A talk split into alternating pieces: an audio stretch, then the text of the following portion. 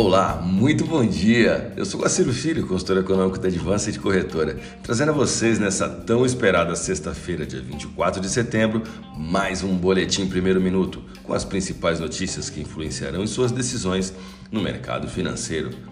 Bolsas mundiais. A bolsa de Xangai encerrou o dia com queda, 0,8%, enquanto a bolsa japonesa Nikkei alta de 2,06%. O mercado futuro norte-americano Dow Jones Futuro operando em queda 0,25%, S&P 500 0,36% de queda, Nasdaq queda de 0,5%, Europa DAX alta de 0,21%. A economia global tem presenciado uma queda de braço entre o urso, que representa a baixa, e o touro, na figura representativa da alta. Isso porque o fluxo intercambial apresenta enorme indecisão nesse final de setembro.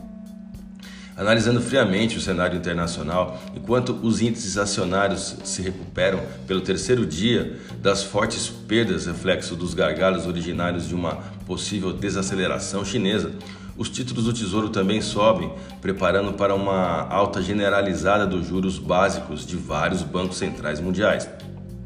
O Fed abriu a porta para o aumento de juros já no próximo ano, possibilidade que foi reforçada pela perspectiva do Banco Central da Inglaterra para os custos dos empréstimos e por elevação da taxa básica pelo Banco Central norueguês também. É impossível a taxa cambial no Brasil caminhar acima ou próxima de 5,30 sem que sua recomendação não esteja em compra forte. O mercado financeiro parece estar se preparando para novos tremores. Essa tem sido a impressão. Hoje teremos às 11 da manhã o pronunciamento de Jeremy Powell como o acontecimento de maior relevância no calendário econômico mundial.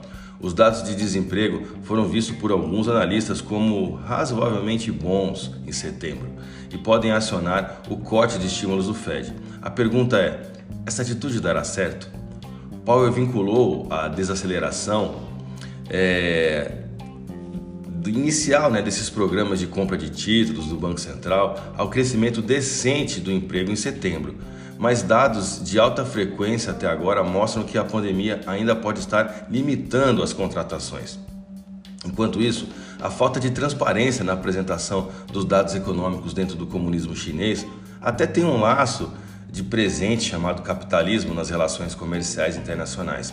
Porém, nacionalmente, a caixa de Pandora chinesa esconde algo que o mundo observa para conseguir ditar o ritmo para o próximo e último trimestre do ano. Vamos aos gráficos? Eu vou começar pelo dólar.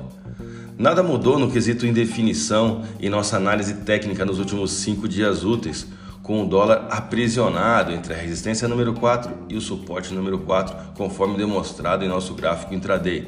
A divisa norte-americana registrou um volume de negócios no pregão de ontem, dia 23, de 170 bilhões de reais em contratos futuros de dólar negociados na bolsa brasileira. Isso representa um percentual de valorização de 0,35% na taxa do dólar à vista, ou seja, uma taxa spot de 5,2888. Olhando para o euro, a alta de ontem configurou um pullback sobre a linha de tendência de alta, no qual continua servindo como uma resistência diante das intenções de valorização do euro perante o real brasileiro. A moeda da zona do euro encerrou o pregão de ontem com alta de 0,66% e taxa spot de 6,2251. A minha dica você já sabe, siga nossos boletins para ficar sempre conectado às principais notícias.